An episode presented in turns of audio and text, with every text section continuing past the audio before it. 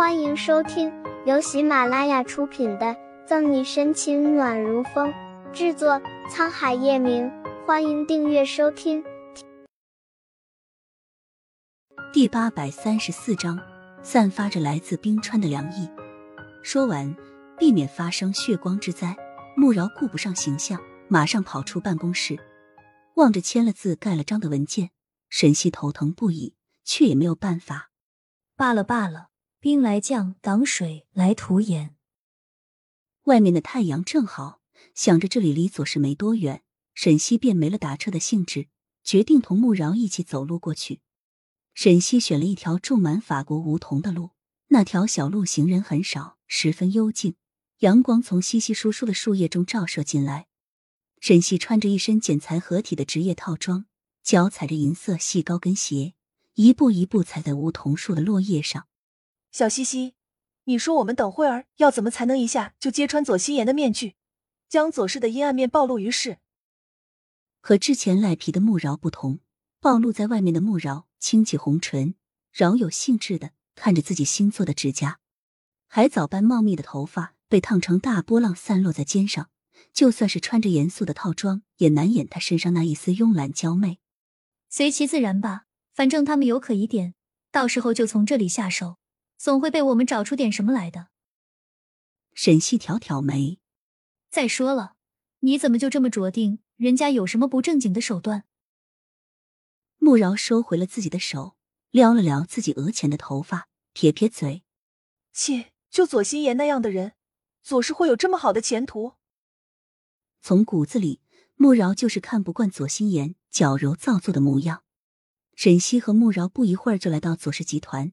向前台出示了一下证件，便坐电梯往左心言的办公室赶去。沈西和穆饶刚走到左心言的办公室，看着紧闭的大门，正准备敲门时，穆饶刚伸出手，门突然就打开了。沈西以为出来的是左心言，看清来人后怔了一下，是叶晨玉。穆饶也愣住了，叶晨玉怎么会从左心言的办公室里出来？叶晨玉没想到会在这里撞见沈西。他单手插兜，另一只手松了松领带，而后用他那深邃的眼眸静静的看着沈西。沈西心中一紧，那一刻，他感觉自己的心蓦地沉到了最冷最深处。饶是心中再疼，也只能忍着。可不高兴总归是不高兴，但沈西又不想说出来，只能佯装着不在意，神情也越发的冷淡。突然在这里见到叶晨玉是意外的，不过转念一想。在这样的情况下遇见，刚好可以看看沈西对自己的态度如何，便没了解释。叶晨玉本以为他们俩在这里遇见，沈西至少会表示点什么，可那淡漠的神情刺痛了他，他好像毫不在意。左心言本来是要和叶晨玉一起出来的，可他的手机落在沙发上了，便又回去拿，这时才从办公室里出来。一出来，看到站在门口的沈西和穆饶，怔了一下。心中顿时有一股气，正准备发作，可想到旁边还有叶晨玉，便止住了怒气，悄悄的看了一眼旁边的叶晨玉。左心言笑了笑：“沈队长、穆警官，你们怎么来了？”左心言说着，一边上下扫视了一下他们，而后便又笑着看着一旁的叶晨玉，目带温柔。叶晨玉用余光看了一下旁边的左心言，看着他那明媚动人的笑容。心中却提不起一点喜欢，反而是深深的厌恶。要是以往，他早就走开了。可现在他面前的是沈西，一想起刚才他那冷淡的态度，他便不想再动了。沈西此刻的眼神里满带凉意，那眼神深深的刺痛了叶晨玉。